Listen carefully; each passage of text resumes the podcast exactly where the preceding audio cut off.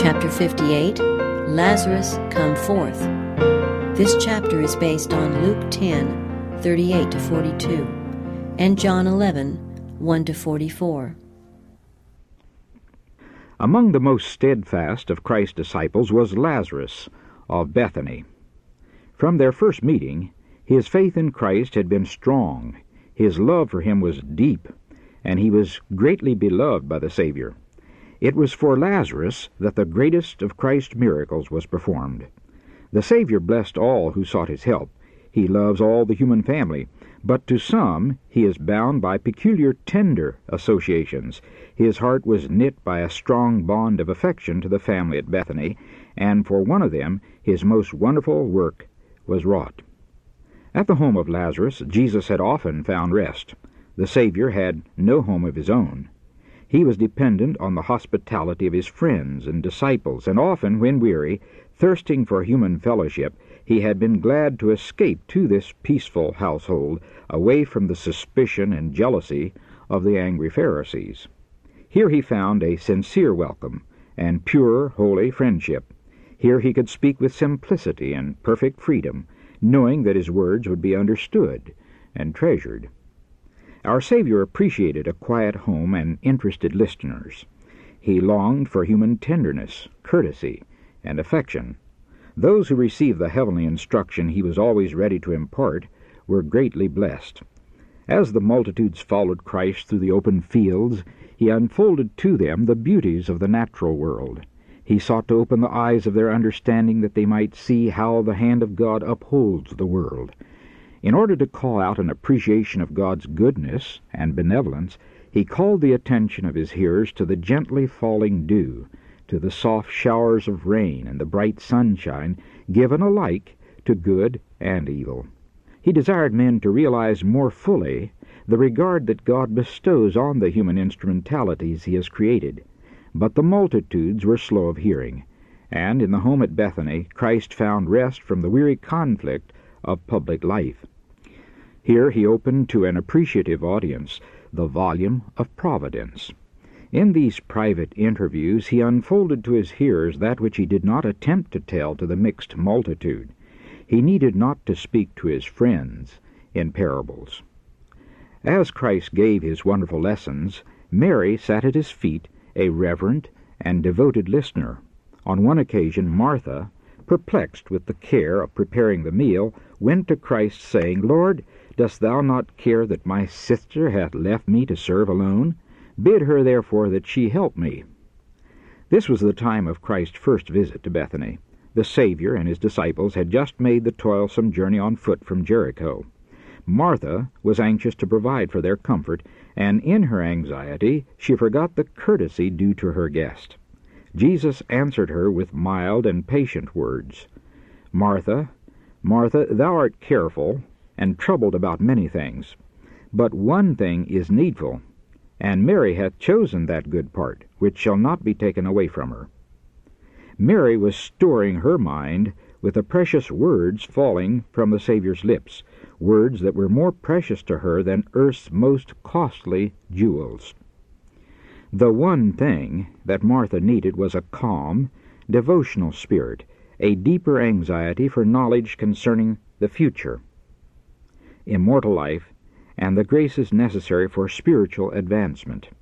She needed less anxiety for the things which pass away, and more for those things which endure forever.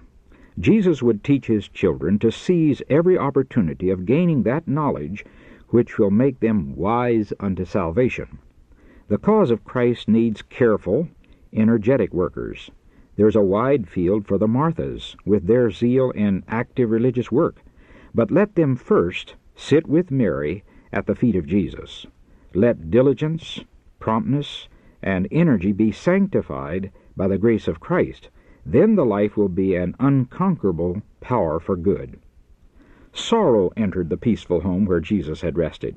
Lazarus was stricken with sudden illness, and his sisters sent to the Savior, saying, Lord, behold, he whom thou lovest is sick.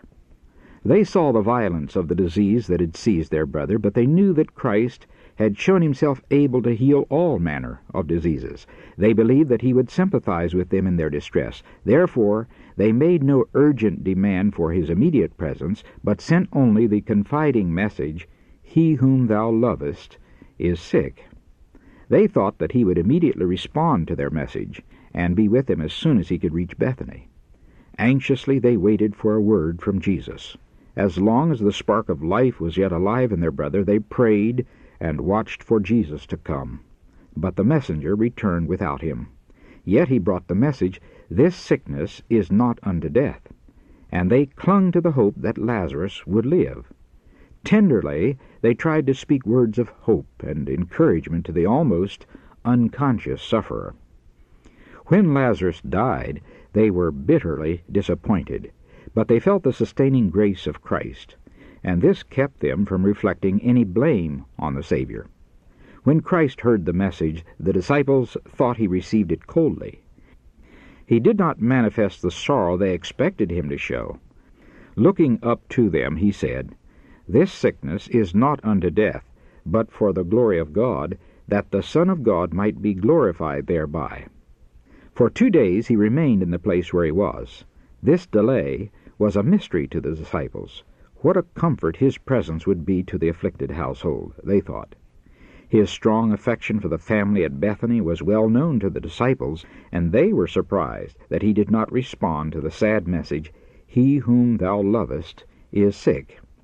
During the two days, Christ seemed to have dismissed the message from his mind, for he did not speak of Lazarus. The disciples thought of John the Baptist, the forerunner of Jesus. They had wondered why Jesus, with the power to perform wonderful miracles, had permitted John to languish in prison and to die a violent death. Possessing such power, why did not Christ save John's life? This question had often been asked by the Pharisees, who presented it as an unanswerable argument against Christ's claim to be the Son of God. The Savior had warned his disciples of trials, losses, and persecution. Would he forsake them in trial? Some questioned if they had mistaken his mission. All were deeply troubled. After waiting for two days, Jesus said to the disciples, Let us go unto Judea again. The disciples questioned why, if Jesus were going to Judea, he had waited two days. But anxiety for Christ and for themselves was now uppermost in their minds. They could see nothing but danger in the course he was about to pursue. Master, they said, the Jews of late sought to stone thee, and goest thou thither again? Jesus answered, Are there not twelve hours in the day? I am under the guidance of my Father. As long as I do his will, my life is safe. My twelve hours of day are not yet ended. I have entered upon the last remnant of my day. But while any of this remains, I am safe. If any man walk in the day, he continued, he stumbleth not, because he seeth the light of this world. He who does the will of God, who walks in the path that God has marked out, cannot stumble and fall. The light of God's guiding spirit gives him a clear perception of his duty and leads him aright till the close of his work. But if a man walk in the night, he stumbleth, because there is no light in him. He who walks in a path of his own choosing, where God has not called him, will stumble. For him day is turned into night, and wherever he may be, he is not secure. These things said he, and after that he saith unto them, Our friend Lazarus sleepeth, but I go that I may awake him out of sleep. Our friend Lazarus sleepeth. How touching the words, how full of sympathy. In the thought of the peril their master was about to incur by going to Jerusalem, the disciples had almost forgotten the bereaved family at Bethany. But not so Christ. The disciples felt rebuked. They had been disappointed because Christ did not respond more promptly to the message.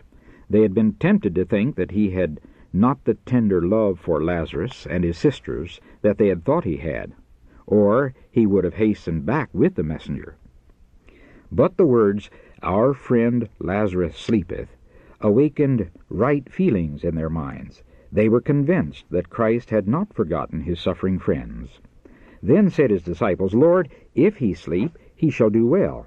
Howbeit Jesus spake of his death, but they thought that he had spoken of taking of rest in sleep. Christ represents death as a sleep to his believing children.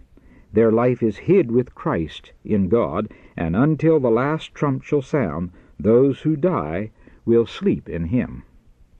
Then said Jesus unto them plainly, Lazarus is dead. And I am glad for your sakes that I was not there, to the intent ye might believe. Nevertheless, let us go unto him. Thomas could see nothing but death in store for his master if he went to Judea, but he girded up his spirit and said to the other disciples, Let us also go, that we may die with him. He knew the hatred of the Jews toward Christ. It was their purpose to compass his death. But this purpose had not succeeded because some of his allotted time still remained. During this time, Jesus had the guardianship of heavenly angels, and even in the regions of Judea, where the rabbis were plotting how they might take him and put him to death, no harm could come to him. The disciples marveled at Christ's words when he said, Lazarus is dead, and I am glad that I was not there. Did the Savior, by his own choice, avoid the home of his suffering friends? Apparently, Mary and Martha and the dying Lazarus were left alone, but they were not alone.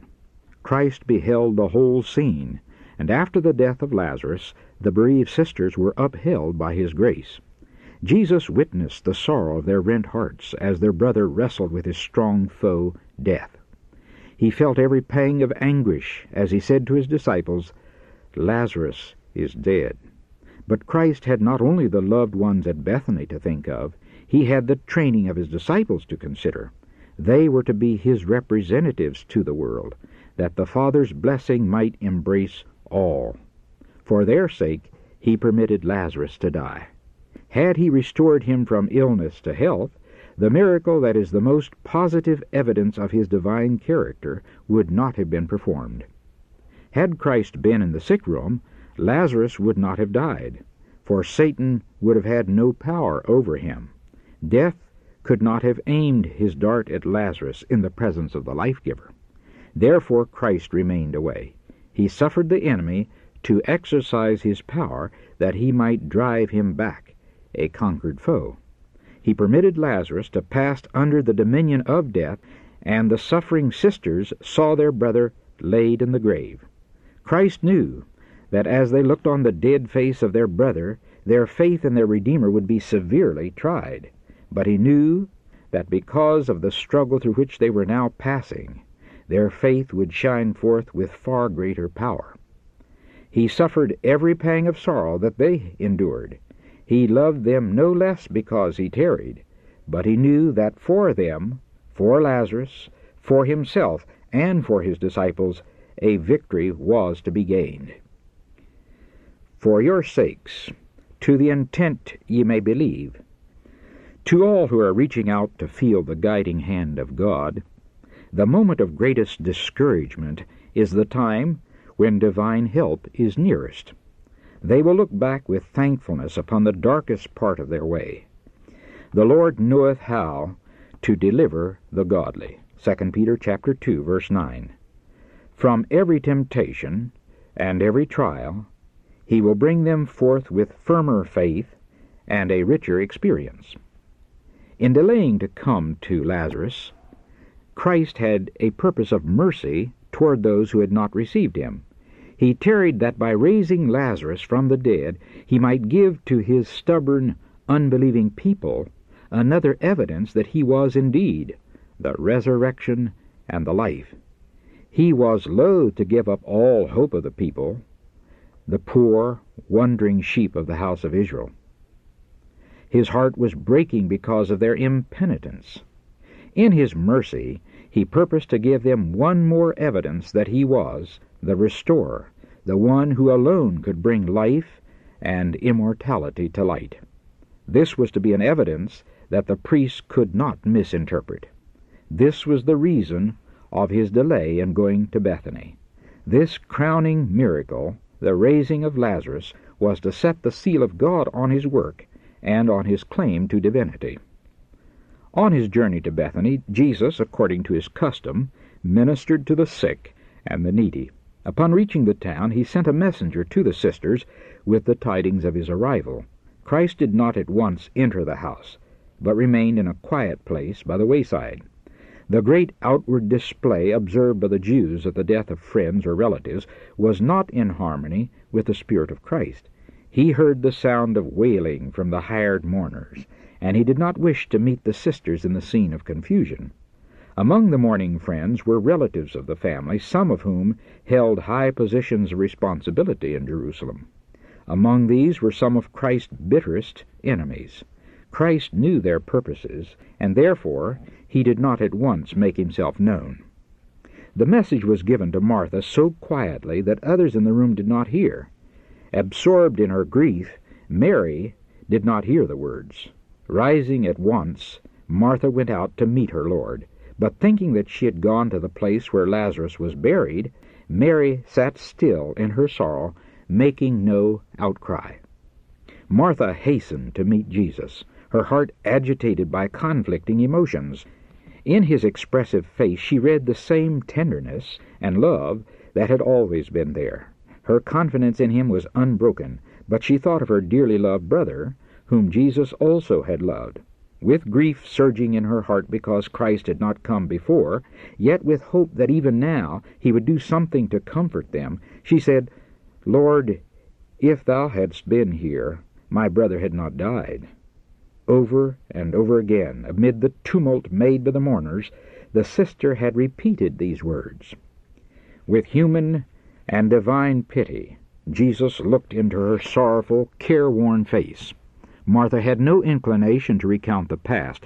All was expressed by the pathetic words, Lord, if thou hadst been here, my brother had not died. But looking into that face of love, she added, I know that even now, whatsoever thou wilt ask of God, God will give it thee. Jesus encouraged her faith, saying, Thy brother shall rise again. His answer was not intended to inspire hope of an immediate change. He carried Martha's thoughts beyond the present restoration of her brother and fixed them upon the resurrection of the just. This he did that she might see in the resurrection of Lazarus a pledge of the resurrection of all the righteous dead, and an assurance that it would be accomplished by the Saviour's power. Martha answered, I know that he shall rise again in the resurrection at the last day. Still seeking to give a true direction to her faith, Jesus declared, I am the resurrection and the life. In Christ is life original, unborrowed, underived. He that hath the Son hath life. 1 John chapter 5 verse 12. The divinity of Christ is the believer's assurance of eternal life. He that believeth on me, said Jesus, though he were dead, yet shall he live, and whosoever liveth and believeth in me shall never die. Believest thou this? Christ here looks forward to the time of his second coming. Then the righteous dead shall be raised incorruptible, and the living righteous shall be translated to heaven without seeing death. The miracle which Christ was about to perform in raising Lazarus from the dead would represent the resurrection of all the righteous dead. By his word and his works he declared himself the author of the resurrection. He who himself was soon to die upon the cross stood with the keys of death, a conqueror of the grave, and asserted his right and power to give eternal life. To the Saviour's words, Believest thou? Martha responded, Yea, Lord, I believe that thou art the Christ, the Son of God, which should come into the world. She did not comprehend in all their significance the words spoken by Christ, but she confessed her faith in his divinity and her confidence that he was able to perform whatever it pleased him to do. And when she had so said, she went her way and called Mary her sister secretly, saying, The Master is come and calleth for thee. She delivered her message as quietly as possible, for the priests and rulers were prepared to arrest Jesus when opportunity offered. The cries of the mourners prevented her words from being heard.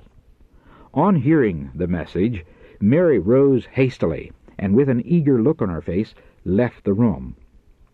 Thinking she had gone to the grave to weep, the mourners followed her. When she reached the place where Jesus was waiting, she knelt at his feet, and said with quivering lips, Lord, if thou hadst been here, my brother had not died. The cries of the mourners were painful to her, for she longed for a few quiet words alone with Jesus. But she knew of the envy and jealousy cherished in the hearts of some present against Christ, and she was restrained from fully expressing her grief. When Jesus therefore saw her weeping, and the Jews also weeping which came with her, he groaned in the spirit and was troubled. He read the hearts of all assembled. He saw that with many, what passed as a demonstration of grief was only pretense. He knew that some in the company, now manifesting hypocritical sorrow, would ere long be planning the death not only of the mighty miracle worker, but of the one to be raised from the dead. Christ could have stripped from them their robe of pretended sorrow, but he restrained his righteous indignation. The words he could in all truth have spoken he did not speak, because of the loved one kneeling at his feet in sorrow, who truly believed in him. Where have ye laid him? he asked. They said unto him, Lord, come and see. Together they proceeded to the grave. It was a mournful scene. Lazarus had been much beloved, and his sisters wept for him with breaking hearts, while those who had been his friends mingled their tears with those of the bereaved sisters. In view of this human distress, and of the fact that the afflicted friends could mourn over the dead while the Savior of the world stood by, Jesus wept. Though he was the Son of God, yet he had taken human nature upon him, and he was moved by human sorrow. His tender, pitying heart is ever awakened to sympathy by suffering. He weeps with those that weep, and rejoices with those that rejoice. But it was not only because of his human sympathy with Mary and Martha that Jesus wept. In his tears there was a sorrow as high above human sorrow as the heavens are higher than the earth. Christ did not weep for Lazarus, for he was about to call him from the grave. He wept because many of those now mourning for Lazarus would soon plan the death of him who was the resurrection and the life. But how unable were the unbelieving Jews rightly to interpret his tears. Some who could see nothing more than the outward circumstances of the scene before him as a cause for his grief, said softly, Behold how he loved him. Others, seeking to drop the seed of unbelief into the hearts of those present, said derisively, Could not this man which opened the eyes of the blind have caused that even this man should not have died? If it were in Christ's power to save Lazarus, why then did he suffer him to die? With prophetic eye, Christ saw the enmity of the Pharisees and the Sadducees. He knew that they were premeditating his death. He knew that some of those now, apparently so sympathetic, would soon close against themselves the door of hope and the gates of the city of God. A scene was about to take place in his humiliation and crucifixion that would result in the destruction of Jerusalem, and at that time none would make lamentation for the dead. The retribution that was coming upon Jerusalem was plainly portrayed before him. He saw Jerusalem compassed by the Roman legions. He knew that many now weeping for Lazarus would die in the siege of the city, and in their death there would be no hope. It was not only because of the scene before him that Christ wept. The weight of the grief of ages was upon him.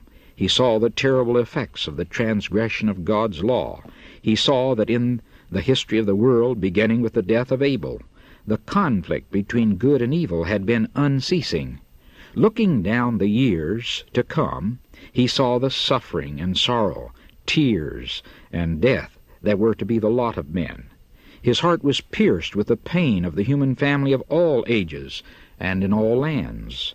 The woes of the sinful race were heavy upon his soul, and the fountain of his tears was broken up as he longed to relieve all their distress. Jesus, therefore, again groaning in himself, cometh to the grave. Lazarus had been laid in a cave in a rock, and a massive stone had been placed before the entrance. Take ye away the stone, Christ said. Thinking that he only wished to look upon the dead, Martha objected, saying that the body had been buried four days, and corruption had already begun its work. This statement, made before the raising of Lazarus, left no room for Christ's enemies to say that a deception had been practiced. In the past, the Pharisees had circulated the false statements regarding the most wonderful manifestation of the power of God. When Christ raised to life the daughter of Jairus, he had said, The damsel is not dead, but sleepeth. Mark chapter 5, verse 39. As she had been sick only a short time, and was raised immediately after death, the Pharisees declared that the child had not been dead, that Christ himself had said she was only asleep. They had tried to make it appear that Christ could not cure disease, that there was foul play among his miracles. But in this case, none could deny that Lazarus was dead. When the Lord is about to do a work, Satan moves upon someone to object. Take ye away the stone, Christ said. As far as possible, prepare the way for my work. But Martha's positive and ambitious nature asserted itself. She was unwilling that the decomposing body should be brought to view. The human heart is slow to understand Christ's words, and Martha's faith had not grasped the true meaning of his promise. Christ reproved Martha, but his words were spoken with the utmost gentleness. Said I not unto thee that if thou wouldest believe, thou shouldest see the glory of God? Why should you doubt in regard to my power? Why reason in opposition to my requirements? You have my word.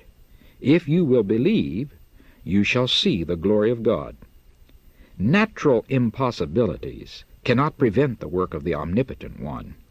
Skepticism and unbelief are not humility. Implicit belief in Christ's Word is true humility, true self surrender. Take ye away the stone. Christ could have commanded the stone to remove, and it would have obeyed his voice. He could have bidden the angels who were close by his side to do this. At his bidding, invisible hands would have removed the stone. But it was to be taken away by human hands. Thus Christ would show that humanity is to cooperate with divinity. What human power can do, divine power is not summoned to do. God does not dispense with man's aid. He strengthens him, cooperating with him as he uses the powers and capabilities given him. The command is obeyed. The stone is rolled away. Everything is done openly and deliberately. All are given a chance to see that no deception is practiced. There lies the body of Lazarus in his rocky grave, cold and silent in death. The cries of the mourners are hushed. Surprised and expectant, the company stand around the sepulchre, waiting to see what is to follow. Calmly, Christ stands before the tomb. A sacred solemnity rests upon all present. Christ steps closer to the sepulchre. Lifting his eyes to heaven, he says, Father, I thank thee that thou hast heard me. Not long before this, Christ's enemies had accused him of blasphemy and had taken up stones to cast at him because he claimed to be the Son of God. They accused him of performing miracles by the power of Satan. But here Christ claims God as his Father, and with perfect confidence declares that he is the Son of God. In all that he did, Christ was cooperating with his Father. Ever he had been careful to make it evident that he did not work independently. It was by faith and prayer that he wrought his miracles. Christ desired all to know his relationship with his Father. Father, he said, I thank thee that thou hast heard me. And I knew that thou hearest me always, but because of the people which stand by, I said it, that they may believe that thou hast sent me. Here the disciples and the people were to be given the most convincing evidence in regard to the relationship existing between Christ and God. They were to be shown that Christ's claim was not a deception. And when he had thus spoken, he cried with a loud voice, Lazarus, come forth. His voice, clear and penetrating, pierces the ear of the dead. As he speaks, divinity flashes through humanity. In his face, which is lighted up by the glory of God, the people see the assurance of his power. Every eye is fastened on the entrance to the cave. Every ear is bent to catch the slightest sound. With intense and painful interest, all wait for the test of Christ's divinity, the evidence that is to substantiate his claim to be the Son of God, or to extinguish the hope forever. There is a stir in the silent tomb, and he who was dead stands at the door of the sepulchre. His movements are impeded by the grave clothes in which he was laid away, and Christ says to the astonished spectators, Loose him and let him go. Again, they are shown that the human worker is to cooperate with God. Humanity is to work for humanity, Lazarus is set free and stands before the company, not as one emaciated from disease and with feeble, tottering limbs, but as a man in the prime of life and in the vigor of a noble manhood. His eyes beam with intelligence and with love for his Savior. He casts himself in adoration at the feet of Jesus. The beholders are at first speechless with amazement. Then there follows an inexpressible scene of rejoicing and thanksgiving. The sisters receive their brother back to life as the gift of God, and with joyful tears they brokenly express their thanks to the Savior. But while brother, sisters, and friends are rejoicing in this reunion, Jesus withdraws from the scene. When they look for the life giver, he is not to be found.